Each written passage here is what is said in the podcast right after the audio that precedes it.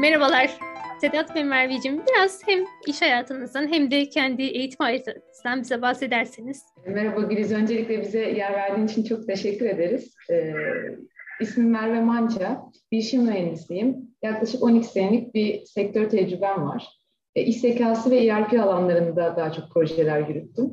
E, bu projelerin içerisinde farklı farklı sektörlere hitap ettim. İnşaat sektörü de bunun içerisinde bir tanesi. Kimya, lojistik, üretim gibi sektörler. Bununla beraber tabii tam zamanlı çalışmaya aynı zamanda devam ediyorum şu anda. Yine iş zekası alanında bir yazılım danışmanlığı şirketinde. Aynı zamanda da e, şu an Sedat'la beraber kurduğumuz girişimimize devam ediyoruz. Bu şekilde özetleyebilirim. Ben de biraz bahsedeyim. Ben de inşaat mühendisiyim. Ee, yaklaşık 10 yıldır e, inşaat sektörünün hemen hemen her kademesinde görev aldım. Şantiyeden başladım. Ee, Osman Gazi Köprüsü projesinden.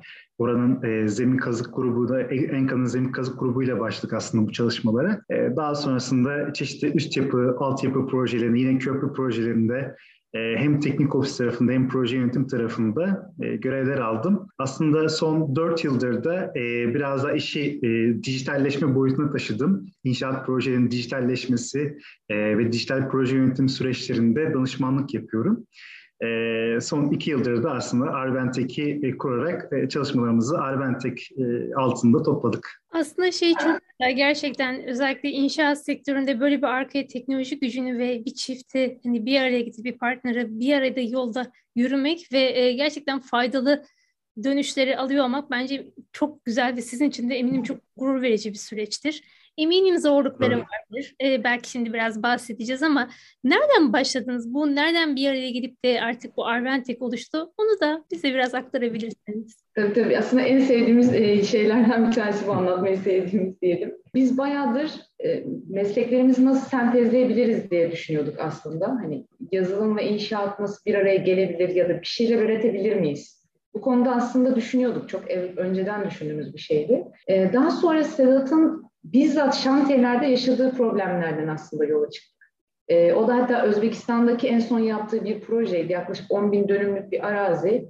E, tek tek çıkıp e, bütün sahayı cep telefonuyla vesaire yani iptidai şartlarda diyelim tek tek böyle fotoğraflıyordu ve yaklaşık günde 5 saatini alan bir çalışma. Akabinde de gelip 3 gün süren bir raporlama sürecinde bulunuyordu aslında. Şantiyenin tek tek ilerleyişini buradan takip ediyordu. Sonrasında hani biz bunu ya e, kolay bir şekilde yapsak bunu acaba kullanırlar mı diye bir düşünce belirdi aklımızda. Ve Sedat da e, çevresine, network'üne, bulunduğu hatta çalıştığı yerlere sordu. Yani bunun kolay bir yolunu üretsek bir e, kullanım şekline dönüştürür müsünüz? Olumlu cevaplar aldık. Biz de tabii nasıl dönüştürebiliriz diye aslında biraz yola çıktık bu işi. E, tabii ki bir hani tekrar bir insanın elinde kamerayla gezmesi işi kolaylaştırmayacaktı. Nasıl yapabiliriz? Bunu otonom yapan bir şey olsa, sistem olsa, tamam otonom yaptık, peki bunu nasıl hani yazılıma dökeriz? Aslında biraz bunları düşünerek, şimdi otonom yapan bir sistem olsa nasıl tararız? Drone aklımıza geldi tabii. Yani drone'u kendimiz mi üretmeliyiz kısmında? Evet çünkü e, içine bizim için gerekli olan şeyler koyacağız, sensörler koyacağız. Ona göre bir analiz yapacağız. Çünkü yazılımsal açıdan da bu sefer ben düşünmeye başladım. Yani yazılımda bana gerekli olan bazı veriler var. O zaman drone olsa biz bunu drone ile toplasak. Tamam drone'u kendimiz üretelim. Sonrasında da tabii bunu otomatikleştirecek bir de platform lazım. E, bu platformu da yapalım. Böylelikle aslında Sedat'ın işten yani işle ilgili, endüstrisiyle ilgili getirdiği problem e, yazılımla birleşerek bir çözüme aslında çıkmaya başladı. Böylelikle de hani bunu bir e, projeye, bir girişime, bir startup'a dönüştürüp Arventek'i oluşturduk aslında. Böyle bahsedebilirim. Yani aslında işin tarafında bir hizmet değil, hizmetle beraber siz ürün çıktısı da aslında sağlamışsınız. Çünkü biz genelde daha çok hani hizmet tarafına daha çok odaklı bazen bir yazılım olabiliyor. Ama bununla beraber drone artık drone e, herkesin oyuncak ya da bir şekilde çocukların elinde çıkan artık drone çok çok farklı bir sektörlerde ve e, bilme ulaştı. Dolayısıyla buna katkı sağlamak özellikle yerli üretim anlamında da ben bunu çok önemli ve çok kıymetli de buluyorum. Çok büyük de bir emek. Çünkü ciddi bir rekabetin aslında içine de giriyorsunuz. Yeni bir teknoloji ve değişen bir teknoloji. Dolayısıyla buna e, adapte olup buna da ayak uydurabilmek hiç öyle kolay değil. Kesinlikle. Aslında bu çok doğru dediğin gibi her nasılsa e, diğer sektörlerde e, teknoloji çok daha iyi seviyede olsa da inşaat sektörü bildiğiniz gibi çok teknolojik kullanım konusunda e, daha e, alt seviyelerde.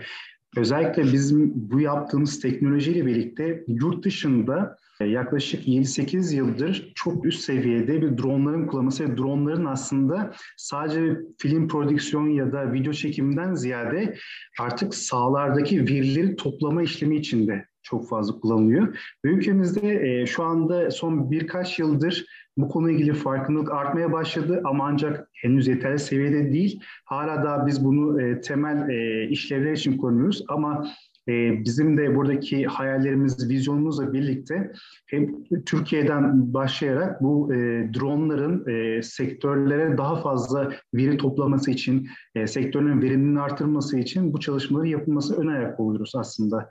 E, o yüzden yaptığımız şey e, çok da değerli buluyoruz, önemli buluyoruz.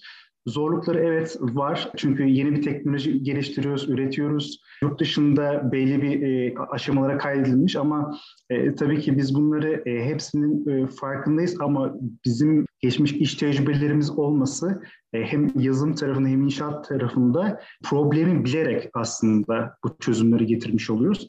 O yüzden bu teknolojiyle birlikte aslında özellikle inşaat sahalarında çok daha hızlı günlük ilerlemenin takibi olması, inşaat proje yönetim konusunda çok daha verimli olacağını inanıyoruz. Farklı farklı sektörlerde de aslında talep edilen bir teknoloji bu. Şeyi de merak ediyorum tabii inşaat olarak özellikle de bir inşaat sektörü profesyoneline hitap eden de hani bir sohbet olarak şeyi nasıl buluyorsunuz? Diğer sektörlerde teknolojiye bakışla, inşaat sektöründeki bakış ve hatta bakışla beraber bunun kullanım sürecini de nasıl deneyimleyebildiniz? Şöyle, e, ben inşaat tarafından bahsedeyim. Merve de e, diğer sektörlere yönelik bahseder. Şimdi e, 4 yıl önce tabii ben bu inşaat sektöründeki dijitalleşme, dijital dönüşüm çalışmalarına girdiğim zaman biraz böyle ünvan karmaşası yaşıyorduk. İnsanlar e, bakış açıları biraz daha işte IT uzmanı, işte e-postalarımız siz mi açacaksınız, işte ne bileyim formatı siz mi atacaksınız gibi böyle karmaşalar oluşuyordu. E, hayır bakın ben burada e, inşaat projenin aslında dijitalleşmesi, daha verimli hale gelmesi, tek bir platformdan süreçlerinizin e, yönetilmesi, sağdaki imalatların tek bir platform üzerinden bütün ekipler arasında paylaşılması gibi böyle daha komplike, daha detaylı bir süreç olduğundan bahsediyordum. Öyle öyle aslında e, bu birazdaki şeydeki hafızayı da değiştirmiş olduk. Dijital dönüşüm ya da teknolojinin kullanımı e, sadece işte bilgisayar kullanımı ya da yazılımların kullanımı şeklinde değil, bir kurumsal dönüşüm, bir e, aslında kültürel dönüşüm olduğunu da e, işin içerisine dahil etmeye çalıştık. Bunu nasıl yaptık? Tabii ki teknolojik araçlarla, işte ilk baştaki proje yönetim platformları, proje yönetim yazılımları, e, iş zekası yazılımları tabii ki bu işin en ileri seviyeleri işte dronelar, robotik sistemler, sensörlerden verilerin toplanması aslında biraz da inşaat 4.0 kavramında na doğru yaklaşıyoruz. Bu konuyla alakalı Türkiye'de çok e, değerli çalışmalar yapan e, hem yükleyici tarafında hem proje yönetim tarafında firmalar da var.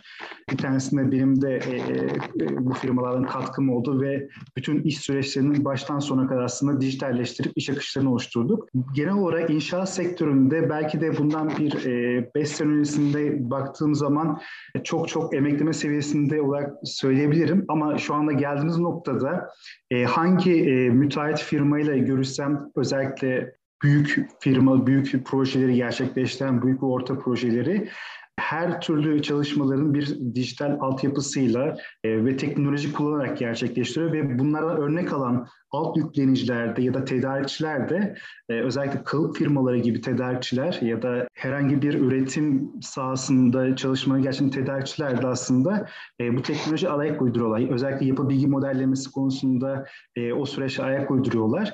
E, bu yüzden e, şu an geldiğimiz noktada ben teknolojiye e, oldukça e, şey olduklarını ve artık e, ayrılmaz bir bütün olduklarını görüyorum.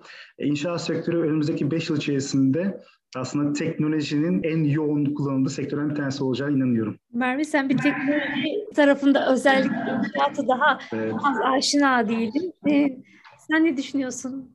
Valla ben daha eskiye gideyim. Ben 12 yıl önce mezun olduğumda e, bilişim mühendisiyim dediğimde bilişimin anlamını anlatamadığım çok yer oldu açıkçası. O derece bir zamanda mezun olmuştum E, zaten birkaç üniversiteden bizim Türkiye özelinde okutuluyordu o zamanlar.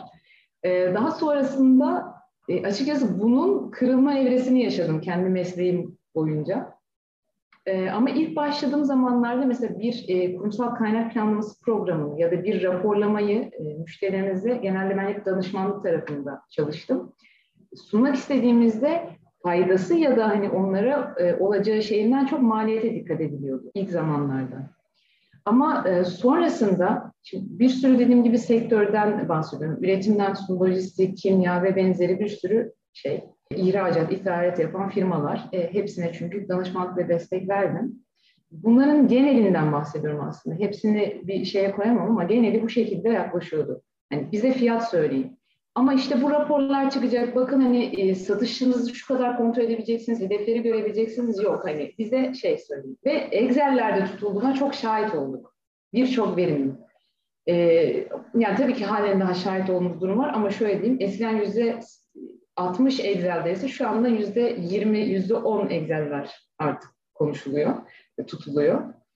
E, sonrasında şöyle bir ilerleme oldu. Firmalar artık e, teknolojiye tamamen yatırım yapmaya başladı. Yani hiç önemli değil parası, en iyisi hangisiyse o olsun. Çünkü benim verilerimi hesaplayıp benim önüme geleceğimi getirebilecek şeyler artık olsun. Yani buna dönüştüğünü gözlemledim artık. Yani verilerin hem e, kaynak planlaması açısından bir arada tutulması olsun, hem e, raporun önüne bir e, raporlama ve veri platformu sunuluyor olsun. Bu konularda çok önem verildi. Özellikle de şu anda mesela bu data scientist dediğimiz e, var olan veriden bir veri bilimi çalışmasıyla önümüze öngörülerin döküldüğü bir platform için e, şimdi bu, buna da yatırımlar başladı. Burada tabii yapay zeka işin içine giriyor artık. E, açıkçası çok iyi bir yer, yere geldik. Hatta sadece teknoloji e, departmanları ve bu yönde çalışmalar yapan, sadece yazılım geliştiren değil yani yeni teknolojileri kovalayan e, teknoloji ofisleri, teknoloji departmanları kurulmaya başladı firmalarda. Açıkçası buraya kadar geldi. E, bunu görmek de güzel oldu. Çünkü eskiden çok fazla zorlanıyorduk. E, müşterilere gittiğimizde karşıda hiçbir teknik ekip bulamıyorduk. E, bulmamak dert değil ama açıkçası bunun ne kadar yardımcı olacağını anlatamıyorduk anlamında söylüyorum aslında bunu. Ama şimdi geldiğimiz nokta gerçekten e, ümit vaat edici bir şey. O yüzden yani güzel bir yere doğru gidiyoruz. Özellikle yapay zekanın işin içine girmesi ve artık onun da kullanıma alınmasıyla beraber e, güzel bir ilerleme kat ettiğimizi düşünüyorum. Şöyle bir şey oluyordu. Aslında bu teknoloji hizmetlerini veren kişilerle, profesyonellerle görüştüğümüzde inşaat firma dediğin gibi maliyet odaklı bakıyordu. Aslında bu teknolojinin hepsini bir ürün gibi düşünüyordu. Ben bunu kaç para harcayacağım? Şimdi şimdi artık aslında bir ürün değil, bunun arka tarafında bir hizmet olduğu, dolayısıyla ona sağladığı avantajları konuşabilir ve bunu bir değerleyebilir hale geldi. Bu gerçekten önemli. Çünkü biz inşaat projesinde ne ürün, malzeme alıyorsak bu gelen teknoloji de bize o gözleydi. Kaç para harcayacağım buna? Benim cebimden ne kadar para gidecek? Bunu verdim de ne oldu? Şimdi şimdi artık bu hizmet değeri konuşuluyor oluyor. Geçen de bir startup e, hatta Silikon Vadisi'nden e, yatırım almış biri konuşuyordu. Çok güzel bir şey söyledi. Ben onu çok hoşuma gitmişti. Hep diyoruz ya startuplar, girişimler Türkiye'de daha az. İşte dünyanın oranına kıyaslıyoruz. Doğru.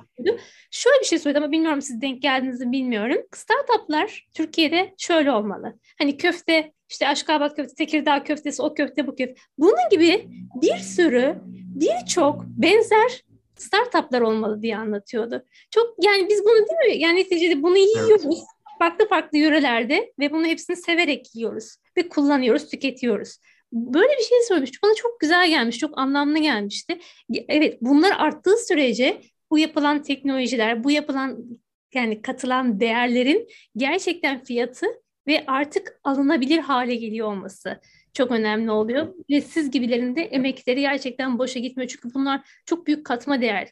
Hem ülkemiz için hem sektör için ki siz aslında inşaat sektörü birçok sektöre hizmet ederken ben de ben hani hiç olumsuz düşünemiyorum. Hatta daha daha bu teknolojinin inmesiyle bakış açılarının da çok ciddi değiştiğini çünkü bugün metaverse'ü konuşulduğu bir yerde artık inşaat sektörünün bu konulara direnmiyor olması lazım. Çok doğru, kesinlikle. Şey konusuna çok katılıyorum Güliz. Ee, startup ya aynı benzer çalışma yapan startup ya da teknoloji geliştiren firmalar ne kadar çok olursa aslında hem o teknolojinin sektöre yayılması çok daha hızlı olur hem de e, sektörün diğer paydaşları o teknolojileri e, içselleştirmesi ve e, o teknolojinin değer alması projelerine ya da kendi şirketine değer katması o kadar çok daha fazla olacaktır. E, ama işte bizde e, maalesef şey var hani e, evet belki yiyecek gıda sektöründe benzerler olması, alternatif olması e, önemli şey oluyor ama teknoloji geliştirenlerde sadece ben tek teknoloji olayım, e, sadece beni bilsinler mantığı oluyor. Bu sefer de ne oluyor? Bir tekelleşme oluyor ve e, yüksek fiyatlar ortaya çıkıyor aslında. Bu da tabii ki e, o e, teknoloji üretenin e, gerçekten e, fayda sağlayıp sağlamadan bakılmaksızın hani ihtiyaç var yok e, alalım almayalım şeklinde yaklaşım bu. Ama birden fazla e, benzer teknoloji olduğu zaman güzel işbirlikleri doğuyor ve bu işbirliklerden aslında e, sektörün ortak gelişmesine katkı sağlıyor. E, bu yüzden e, biz e, ön ayak oluyoruz ama e, bizim gibi işbirliği yapabileceğimiz e, farklı teknoloji olursa da e, bunları her zaman için kapımız açık diyoruz. Örnek olarak mesela yapı bilgi modellemesiyle alakalı e, çalışmalar gerçekleştiriyor. Bununla ilgili e, teknoloji geliştiriliyor. E, bizlerle bu e, teknolojilerle işbirliği yapıyoruz. Diyoruz ki bizim dronlarla e, sağdaki çektiğimiz görüntülerin gerçek üç boyutlu modellerini alıyoruz ve e, sizin e, yazılımlara bunları aktaralım ve bizdeki e, modeller sayesinde bütün yapım yönetim sürecini siz dijital ikizinden devam ettirin. Bütün bu e, sağdaki verileri bizler çıkartalım ve siz onlara devam ettirin şeklinde aslında bir ekosistem besliyoruz. Birlikte sektörü geliştirmiş oluyoruz. Bu yüzden çok önemsiyoruz aslında bu konuyu. Aynen ne kadar çoğalırsa sanki rekabet artıyor gibi gözüküyor olsa da aslında daha farklı yeni fikirler, yeni işbirlikleri ve yeni, yeni çözümler aslında ortaya çıkıyor. Ee, bu bakımdan da aslında bunların hepsinin emeklerinin gerçekten çok büyük değeri var ve çok da büyük katkıları var. Ee, çok teşekkür ediyorum ee, Sedat Merve. Çok çok özel ve hani çok kıymetli bence bu yaptığınız emekler. Özellikle sektör için hem de sektör profesyonelleri için. Ee, son sorum. Sosyal gizli sorum. Ee, şöyle, şimdi evet diyoruz ki Hazırız. sektöre katkısı var ve aynı şekilde profesyonellerin işini kolaylaştırıyor. Ama biz bence bugün profesyonellerin işini kolaylaştırdığını düşünüyorum. Zamanla ki çok kısa zaman içerisinde aslında sektör profesyonellerin işini elinden alacaksınız. Aslında siz bir metal yakalı üretiyorsunuz. Dolayısıyla bugün sevimli gözüken bu güzel yüzler daha sonra başka bir hale dönüştüğünde hiç bunu düşündünüz mü? Yani tabii düşündük. Şöyle aslında bizim çıkış şeyimiz elinden almaktan öte e, aslında yanına yardımcı koymak. Çünkü yapay zekanın tanımı da o şekildedir. Yani insanlığı taklit eden, insan gibi e, hareket eden anlamında hiçbir zaman insan olamıyor aslında. Mesela biz işin içine e, bir sonraki fazlarımızda yapay zeka koyacak olsak da biz orada e, önlerine veriyi hızlı bir şekilde döküp zamanlarını kısaltacak ve onlara destek olacak bir model oluşturmaya çalışıyoruz aslında. Bizim günümüzdeki e, yapay zekanın şeyi de bu. Destek amaçlı oluşturulan yazılımlar. Nasıl ki bu chatbotlar ve benzeri şeyler oluşturuluyor. Aslında bu da bu şekilde. Yani ben her zaman şeyi düşünüyorum. Benim favorim yetkililerdeki Rosie'dir mesela. Gelir böyle evde evin şeyi gibi dolaşır. Mesela o onun kimsenin işini elinden almıyor ama hani hep bir e, destekçi olarak ortalıkta e, dolaşan ve şey yapan bir e, karakter aslında. E, bizim de yaptığımız şey aslında drone hiçbir zaman insanın yerini almıyor. İnsanın işini kolaylaştırıyor. Çıkıp saatlerce sahayı gezmesi yerine onun yerine bunu yapan bir şey. E, bir araç var aslında. Bu bir drone olmayabilirdi. Başka hitap ettiğiniz bir şeye göre bir kara aracı olabilirdi yine insansız. Ya da bir sualtı aracı olabilirdi. E, ve ileride de belki böyle şeyler gerekebilir. Aslında biz e, daha çok bunu çalışan birinin, o sahayı dolaşan kişinin yerinde oturup, yerinde oturduğunda yapması gereken birçok diğer işi rahatlıkla yapabilmesini sağlamaya amaçlıyoruz. Aslında gerçek işini, yani gerçek, yapması evet, gereken iş. Yapması gereken işi. Çünkü e, aslında Sedat'tan tekrar yola çıkacağım. Yapması gereken diğer işler o kadar birikiyordu ki bunu yaparken e, saatlerce yani mesailere gelecek kaçlara kadar mesailere kalmak zorunda kalıyor. Biz bu hani mesaiye kalmak zorunda kısmını aslında elimine etmeye çalışıyoruz.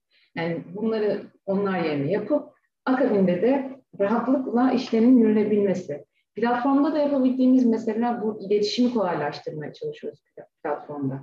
Her yerde bulunan paydaşlar platforma bir yerden ulaşabilsin ve görebilsin. Ben tek tek mail atmak, tek tek bilgilendirmek zorunda kalmayayım. Onun yerine platforma bir yorum yazayım da herkes görebilsin. Şimdi bu şimdikinden bahsediyoruz. Yani ilerisini sorduğunda da yine aynı şekilde aslında. Yani yerini almaktan öte e, biraz destek olmak amaçlı. E, tabii ki Japonya'da tamamen şeyden, robottan yapılma e, oteller var. O ayrı ama hani bizim yapacağımız ve e, hitap ettiğimiz endüstri tam olarak aslında e, öyle değil. Daha çok destek. Aslında bu da şöyle, Merve'nin söylediklerine şunu ekleyebilirim belki yeni yeni meslekler doğuracak. Evet. Yani farklı e, bu teknoloji adapte olan meslekler, e, alanlar geliyor olacak.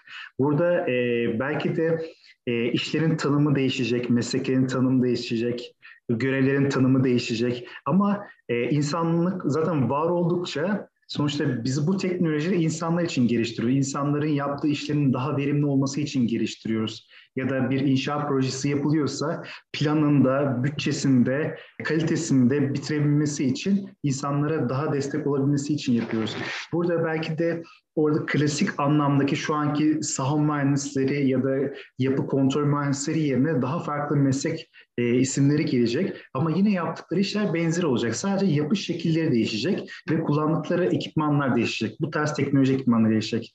O yüzden biz e, önümüzdeki yıllarda e, bunun çok e, şey olacağını böyle e, meslekte elimizden gidiyor işte teknolojiye bu kadar bağımlı kalmamız gibi gibi konuların geçtiğini düşünmüyorum. Daha çok böyle birlikte e, bir bütünsel olarak değerlendirilmesi gerektiğini düşünüyorum. Çünkü bir örnek mesela drone gibi bir şeyin varlığı drone pilotu gibi bir e, tarafı doğdu.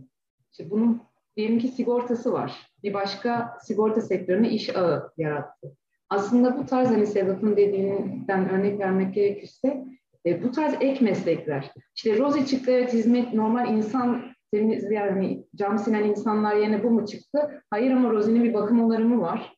Yani onu bir yağlıyorlar, ediyorlar. Bunu yapan insan bunu yapabilir. Hani yerleri o sileceğine bu işi üstlenebilir mesela. Yani bunun gibi aslında şeyler e, meydana gelecek diye düşünüyoruz. Tamam iki sene sonra tamam, tamamdır. İki sene sonra tekrarlayalım. Evet. çok teşekkür ediyorum. Sağ ol Sedat'cığım, Merveciğim. Çok teşekkürler. Ağzınıza sağlık. Biz teşekkür Biz ederiz. teşekkür ederiz. Çok sağ olasın. Çok güzel, keyifli bizim için sohbet oldu. Ee, umarım dinleyenler için de çok verimli, keyifli bir e, sohbet olmuştur. Teşekkürler. Teşekkürler. Benim tahminim şuydu, kişisel bir soru olacağını düşünmüştüm. Hani e, eş olarak bir e, girişim içerisinde bulunmak nasıl bir duygu gibi böyle bir genelde karşılaştığımız evet, bir klasik bir soru vardır da soru var. acaba öyle kişisel bir soru gelecek mi diye beklemiştim ben. Aynısını düşündüm. Valla iyi oldu. Hiç beklemedim. Hani şöyle diyeyim aldığımız en güzel sorulardan biriydi. Çünkü Kesinlikle öyle. Diğeri çok klasik bir soru. Soruyorlar. Valla tek başıma bağlandığım şeyler bize soruyorlar. Sedat'a o kadar sormadılar. Bana çok sordular. Ondan sonra şey ben dedim ki ya böyle bir soru gelebilir. Genelde çünkü hep onu bir sonda böyle son dakikada bir soruyorlar. evet. O yüzden ama siz çok iyi topu iyi pası iyi aldınız falan. Böyle bir cevap beklemiyordum. Ben de ben de beklemedim. iyi, iyi güzel.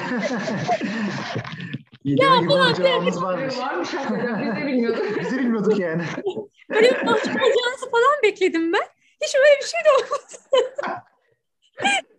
Önce Güliz soruyla böyle bize aa onu sormadı dedirtti. Sonra biz cevap Evet cevap Sonra ben de rövanşını iki sene sonra yattım. Ne yapayım? Baktım. Değil mi? Değil mi? Ama hakikaten e, inşallah kısmet olur iki sene sonra yaparız. E, benzer bir konuşmayı hakikaten o süreçte muhtemelen birkaç farklı yani dediğimiz çok e, şey bence olacak şeyler birkaç yıl sonra e, farklı mesleklerle belki de ha belki inşaat sektörü özellikle Türkiye'de e, teknoloji bu kadar belki hızlı olmayacaktır ama gelişmesi yani iki sene içerisinde çok büyük bir değişim olmayacak ama belli bir değişim olacak. E, yani o metal yakalıya yakalıya belki henüz daha erişmeyeceğiz. Ama belki beş sene sonra falan e, çok daha şey olacak bu konular. Şöyleydi biz biz çünkü henüz çok fazla şey izliyoruz işte bu yapay zeka konusunda ben izliyorum izliyorum hani bu yerini mi alacak ne olacak işte biz bu şeyi oturtmadan önce e, in, acaba hatta Sedat'la bu konuyu kendi aramızda konuşmuştuk. Ya acaba ellerinden alırız, ellerinden mesleklerini alırız diye bakarlar mı? Ya aslında bu bizim şey olarak çalıştığımız bir şeydi. Çok önceden e, bu konuya başlamadan belki de o yüzden hani veya sürekli izliyoruz, sürekli takip ediyoruz. Tam böyle hani şeyin içinden geldi aslında. Biz de cevabın hazır olduğunu bilmiyorduk ama. Sen sorana kadar. Hazırlanmış gibi oldu. Soru gibi olmadı. Sağlık olsun. Ay, çok teşekkür ederim arkadaşlar. Çok mühim. Valla biz teşekkür, Teşekkür ederiz ya. ederim.